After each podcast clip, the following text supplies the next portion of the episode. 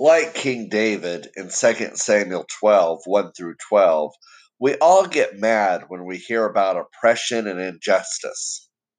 But like King David, most of us have been guilty at some point of oppression and injustice. When we find ourselves guilty, it's important to make confession and reconciliation, not to get rid of our guilt and not to get rid of our guilt and heal our conscience, but to heal the pain of those that we've hurt. In Ken Sande's book, Resolving Everyday Conflict, he shares the seven A's of confession and reconciliation. I would like to take a further look at them here along with God's Word. In so doing, I believe we can find a genuine and successful approach to healing the pain we have caused others. Please keep in mind that not all of these steps need to be followed for lesser offenses. You will need to pray and let God lead you as to exactly what steps to follow. Keep in mind also that after Adam's sin, the Garden of Eden was no longer a safe place for him. While God forgave Adam, he was never permitted back into the garden here on earth. What a thrilling moment that will be when in the new earth Adam is reconciled to his garden and Eden is restored. Likewise, there are some extreme cases of oppression and abuse where certain relationships will only be safely reconciled and restored. Sorry. Sorry. Likewise, there are some extreme cases of oppression and abuse where certain relationships will only be safely reconciled and restored in the new earth. Meanwhile, what a precious blessing and responsibility it is to restore and reconcile what can be reconciled here on earth. Let's take a look at the seven A's of confession and reconciliation. Number one, address everyone involved. Sins committed only in the heart need to be confessed to God alone. Public sins need to be confessed to all those who we hurt. James 5:16 says, "Confess your sins to each other and pray for each other so that you may be healed." Number two, avoid using the words if, but, and maybe.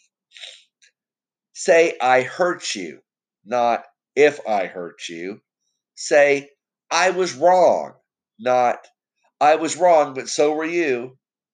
Say, I know I made a mistake, not maybe I made a mistake. Don't shift, minimize, or excuse your guilt. Proverbs 28:13 says, "People who conceal their sins will not prosper, but if they confess and turn from them, they will receive mercy." The third step, admit specifically where you were wrong. Don't be vague. In Psalms 51:14, David was specific. He said, "Forgive me for shedding blood." Number 4, Acknowledge the hurt. You can even ask, Do I understand how much I've hurt you? When Saul sinned, the throne was taken from him because he was only sorry about what his sin had cost him personally.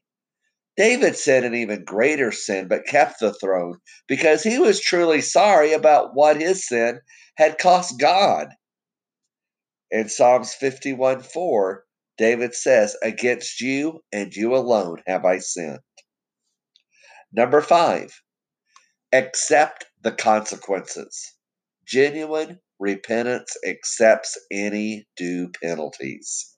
In Luke 19 8, Zacchaeus stood before the Lord and said, I'll give half my wealth to the poor, Lord, and if I've cheated people on their taxes, I will give them back four times as much. Zacchaeus accepted the consequences. Number six, change your behavior. You're not really sorry if you keep willfully repeating the same offense. Ask people to hold you accountable. You may even put your plan for change into writing. One of the reasons I'm writing about this topic or have written about it is to reinforce it in my own mind. In Ephesians 4:28, it says, If you are a thief, quit stealing. Instead, use your hands for good, hard work and then give generously to others in need. Number seven, ask for forgiveness and allow time. If it took a while to confess, it may take a while for them to forgive. Don't push it or rush it. If you are sincere and genuine in these seven, seven steps, most people will be quick to forgive. Often, when we try to place the blame on others, they will turn around and place the blame on us. On the other hand, when we accept full responsibility for our actions, others will often accept responsibility for their actions as well. I have attempted to simplify and paraphrase the ideas in Ken Sande's book to reinforce them for myself and to help others to make reconciliation. When we find ourselves being oppressed or treated unjustly, it is easy to just run away or attack back. When mankind rebelled against God, God neither ran away or attacked back. Instead, he presented himself as the peace offering for our offense. Genesis 3 to Revelation 20 deals mainly with God's attempt at reconciliation. This tells me reconciliation is very important. It may seem hard to make confession and reconciliation. It may seem easier to run away. It may cost us our pride to make reconciliation. But that is a small price considering it cost God his only Son. If reconciliation is worth God's Son, then it is definitely worth anything it would cost us. Thank you for listening, and please visit my website at williamdearnhardt.com. God bless you.